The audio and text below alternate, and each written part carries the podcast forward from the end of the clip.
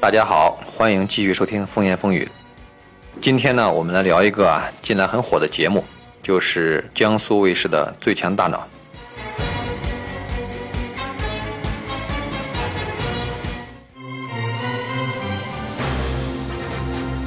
很多朋友呢都很喜欢这个节目。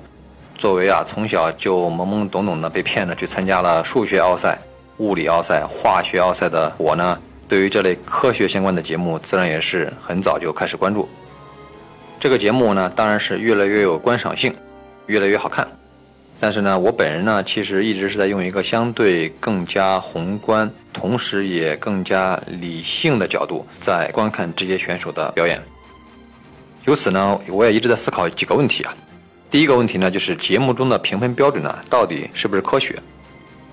第二个呢，就是这些选手的这些能力啊，到底是如何培养出来的，或者说培训出来的？我相信呢，尤其有很多有孩子的家长们都会在想，自己的孩子能否也发育或者培养成所谓的最强大脑。第三个，也是我本人其实最感兴趣，也是最关心的一个角度或者一个问题，就是台上这些最强大脑到底放在人类的样本中，他们还是不是真的最强大脑？或者说呢，如果放眼人类历史，真正的最强大脑到底会有多强？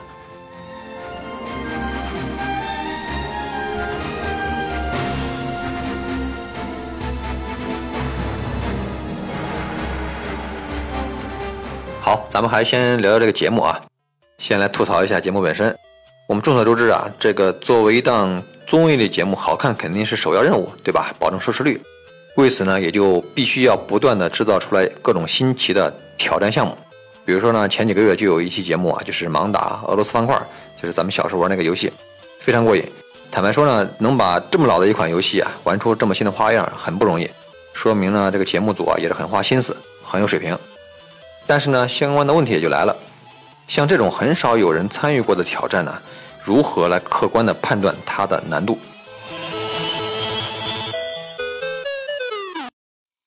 我们只能知道呢，选手有没有挑战成功，但是并不能知道其他还有多少人可以挑战成功，也不知道呢，这名选手在整个游戏人群中能排到什么位置，因为这个规则是新的，根本呢就没有多少人玩过。比如说我小时候三四岁、四五岁就开始玩这个游戏。但是没有盲打过，那么在没有历史数据积累的情况下啊，我们如何去判断它的难易程度？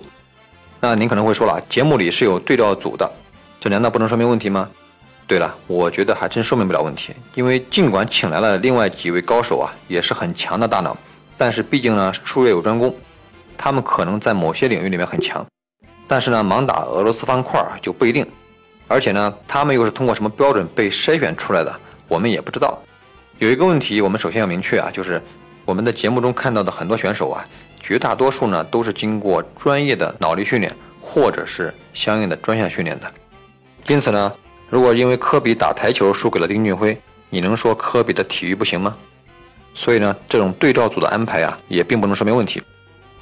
另外，节目里边也有嘉宾就质疑了，我记得好像是任志强，他就认为呢，这种挑战是可以通过训练达成的。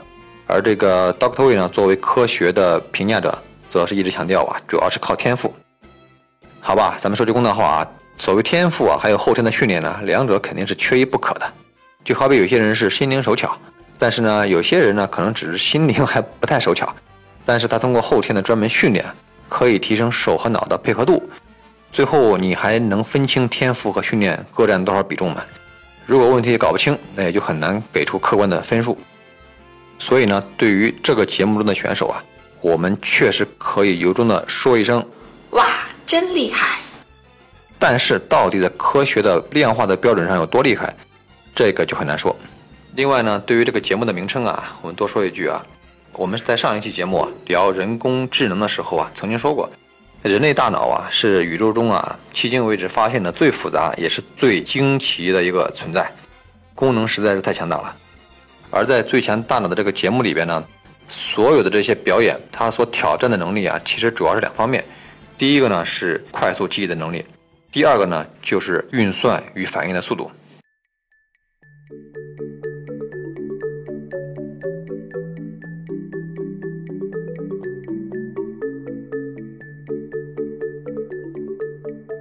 好，接下来呢，我们就讨论第二个问题啊，就是分析一下这些看起来都非常厉害的选手到底是怎么做到的。首先呢，我们要提到啊，人气超高的水哥王宇恒，就是关于他的微观变水，网上呢有很多种猜测，不过大多都不靠谱。对此呢，他也曾经在微博里边呢亲自解释过，大致的意思呢是说啊，那些在普通人眼中杂乱无章、毫无意义的信息啊，在他的眼里边都能构成不同的图形，而且呢，他所谓的信息呢。并不限于气泡啊、灰尘啊，还有光影啊这些。至于还有什么其他东西，我们就不知道了。这个让我想起了小时候看过的故事。我们下面呢，请兔大王来讲一讲。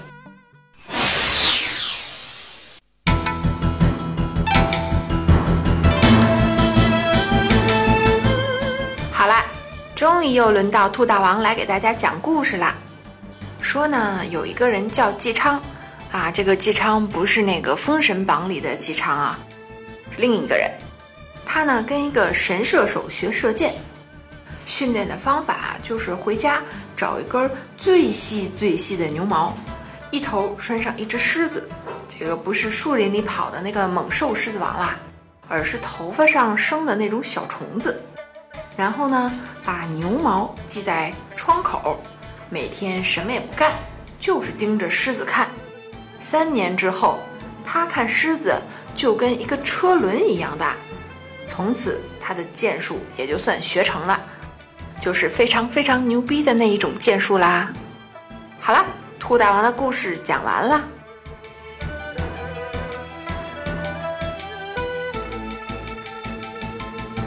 虽然这只是一个古代传说，不能太当真啊，但是呢，我感觉呢，这跟水哥的微观观察法呀，也许有一定的相似之处。当然，这只是个玩笑和类比。我确实相信，有些人的天赋是可以帮助他们在一些非常微观的图形世界里边，能够读出来或者识别出来普通人看不到的这种模式，或者是某些信息，或者是某些画面。总之呢，可以让他们形成一套相对有一定的逻辑性的、可以辨别的这样一种信息集。好，那这种能力呢，是否可以通过训练来实现？目前呢，还没有人给出科学的说法。所以呢，我把以他这个为例的这一类拿出来单独做一个介绍。而我真正想说的是呢，除了这一类之外的大部分的表演，大部分的这种能力啊，其实都是有迹可循，有科学解释，甚至有训练方法的。通常我们对天赋这种东西啊，有两种截然不同的看法。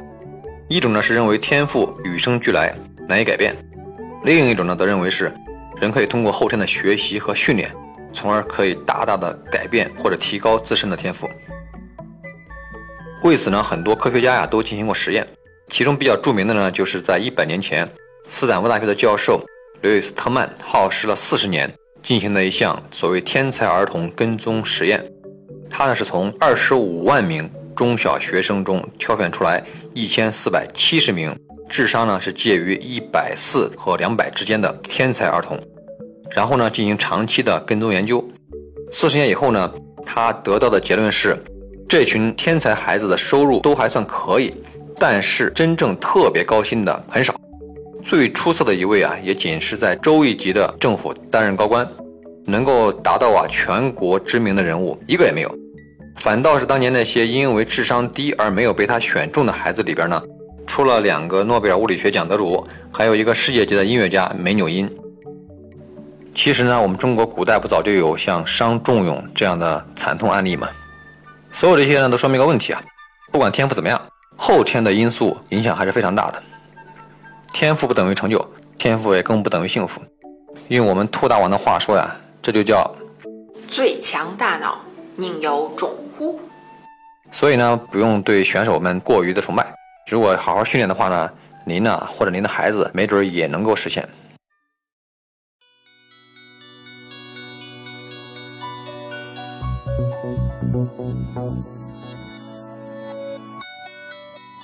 好，第三个也是我个人最感兴趣的问题啊，那就是这些最强大脑啊，到底有多强？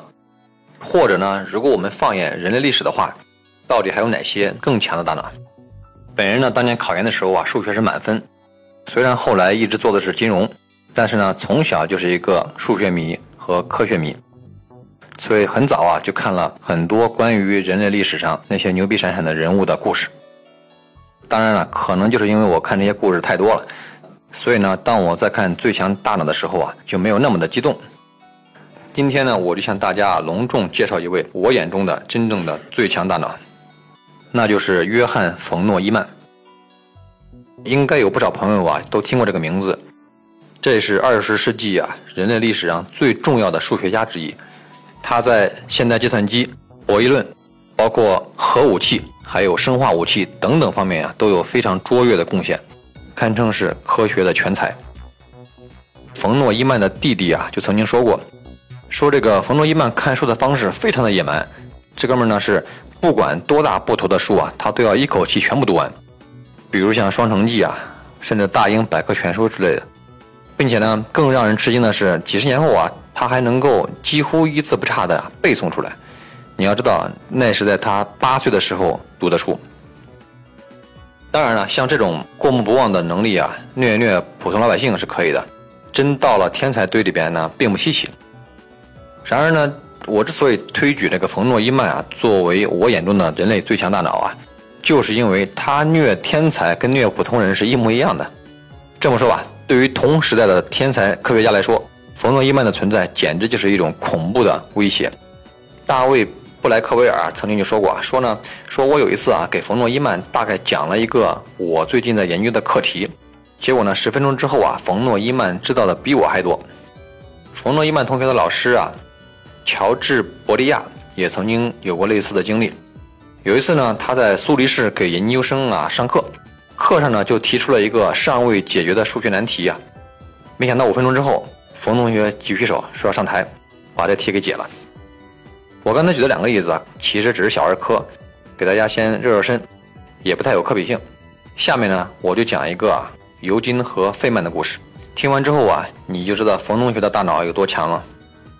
尤金·维格纳是一九六三年的诺贝尔物理学奖的得主，而这个理查德·费曼呢，是被誉为啊，继爱因斯坦之后，当时最睿智的理论物理学家。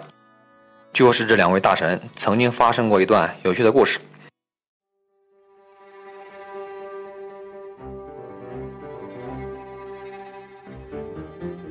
据说啊，费曼这个人呢，特别显摆啊他自己这种心算的能力。有一次呢，他就趁这个维格纳不在，把办公室里边唯一一台计算机给搞坏了。然后呢，就等着维格纳回来的时候呢，交给他了一道非常复杂的数学题。当然呢，费曼自己他知道答案，就是想显摆一下。结果呢，万万没想到啊，几分钟之后，维格纳呢就给出了正确答案。当时费曼非常吃惊啊，说这个计算机不是坏了吗？维格纳更吃惊，说我从来就没用过计算机啊。费曼还是不死心，随口就接着问说：“那你告诉我，五点五的五点五次方是多少？”然后维格纳秒答，说是一万一千八百零三点零六。